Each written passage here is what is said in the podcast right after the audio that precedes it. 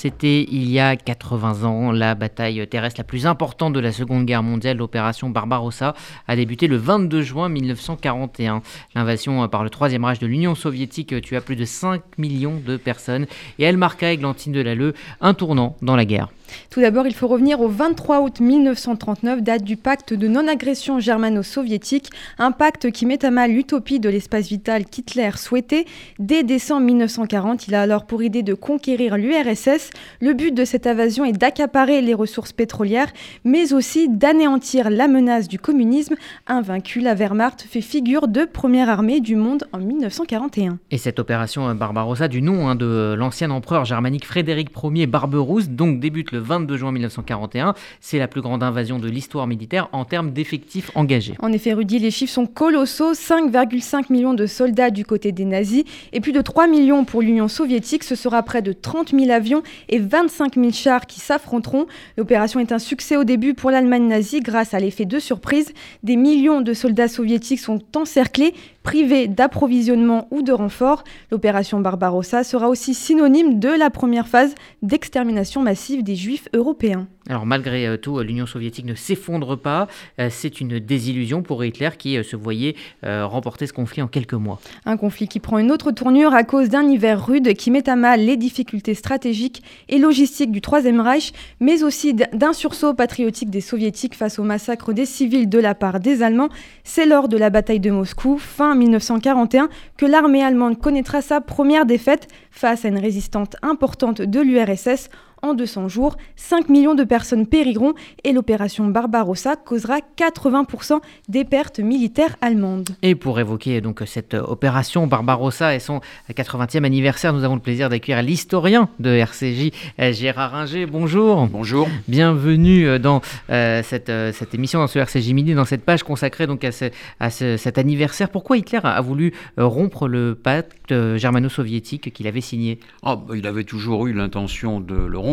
Il avait signé ce pacte pour éviter d'être pris sur deux fronts pendant qu'il s'occupait, entre guillemets, des puissances occidentales, France et Angleterre. Il ne voulait pas avoir l'Union soviétique sur le dos. Donc le pacte, pour lui, c'était fait pour ça. Et Staline l'a accepté, lui aussi, pour gagner du temps. Donc les deux adversaires savaient à quoi s'en tenir. Donc lui, il a voulu prendre Staline par surprise et effectivement, il a parfaitement réussi. Staline s'attendait à une attaque allemande, mais pas avant 1942. Donc avec près d'un an d'avance, Hitler a attaqué et a attaqué avec des forces, comme vous l'avez dit, des forces considérables. Et des alliés d'ailleurs. Gérard Unger, ça a vraiment été une surprise pour l'URSS de voir cette invasion. La date était une surprise pour Staline qui n'a pas voulu écouter les avertissements reçus, notamment certains de ses ambassadeurs et de ses espions, notamment Richard Sorg à Tokyo, qui lui avait donné énormément d'éléments en lui donnant aussi la date de l'attaque allemande. Gérard Unger, l'opération Barbarossa a aussi été la première phase d'extermination massive des Juifs européens. Est-ce que cette opération a été un catalyseur de la solution finale qui a été décidée quelques mois plus tard ? Non, ce n'est pas un catalyseur, c'est le début de la solution finale. Tout le monde dit que c'est la conférence de Wannsee qui a décidé de l'extermination des Juifs. Non. L'extermination des Juifs a été décidée bien avant. Wannsee n'a été qu'une conférence administrative pour les modalités organisationnelles et techniques de l'extermination des Juifs. Mais dès l'entrée des troupes allemandes, il était clair que la mission était de tuer les Juifs. Ce que faisaient les Einsatzgruppen qui étaient derrière les troupes allemandes. Dès que les Allemands prenaient une ville, les Einsatzgruppen mettaient en place des procédés de rassemblement des Juifs aidés par la population locale qui était très antisémite, en Biélorussie, en Ukraine, dans les pays baltes. Et ce qu'il ne faut jamais oublier, contrairement à la légende, il n'y avait pas d'un côté les méchants SS et de l'autre la gentille Wehrmacht qui pratiquaient la guerre selon les règles habituelles. Non, les soldats de la Wehrmacht et les officiers de la Wehrmacht ont participé largement au massacre des Juifs. Et qu'est-ce qui a joué dans la défaite des Allemands ? Parce qu'au début, c'était l'Allemagne nazie qui avait le dessus. Ce qui a joué simplement, d'abord, c'est le fait que autant les populations ukrainiennes et biélorusses, au début, étaient prêtes à accueillir les Allemands pour se libérer du communisme Et ils assimilaient d'ailleurs juifs et communistes, ce qui était qu'en partie vrai, mais en partie vrai également. Et donc les Allemands, par leur politique d'esclavage total des populations, se sont mis à dos toutes les populations locales au bout de quelques semaines ou de quelques mois.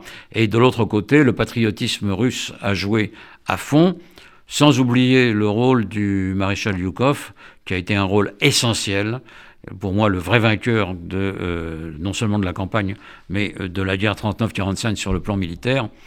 Eisenhower est un homme tout à fait estimable et qui a tenu sa place, mais la victoire a été remportée par l'Union soviétique et sous la direction du maréchal Joukov.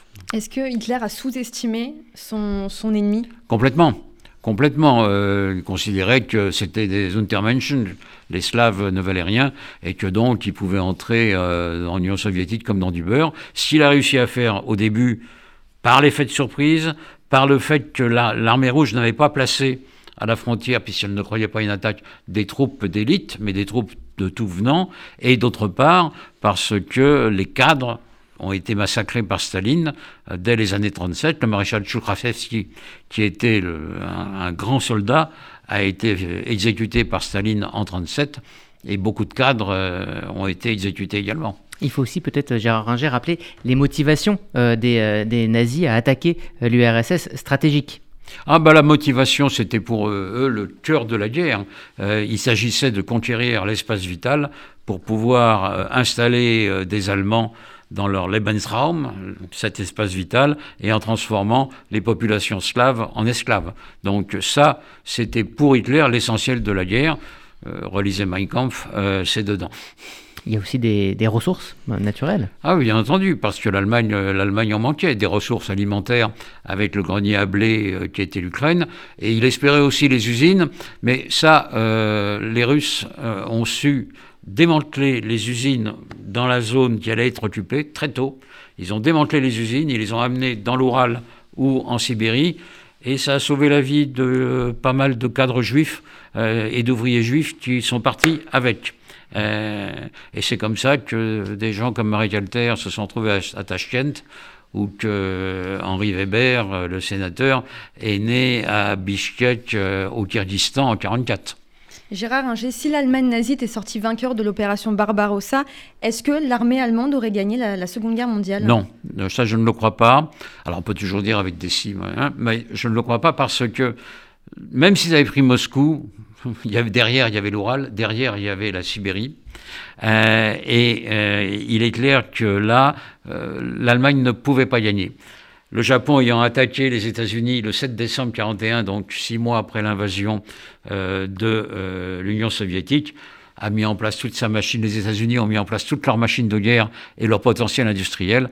Hitler ne pouvait pas gagner la guerre. La guerre aurait duré plus longtemps, certainement. Elle aurait fait encore davantage de morts. Mais je ne vois pas comment l'Allemagne nazie aurait pu gagner la guerre. Eh bien, merci Gérard Unger d'être venu nous expliquer, nous éclairer sur cet anniversaire 80 ans et 2 jours après cette opération Barbarossa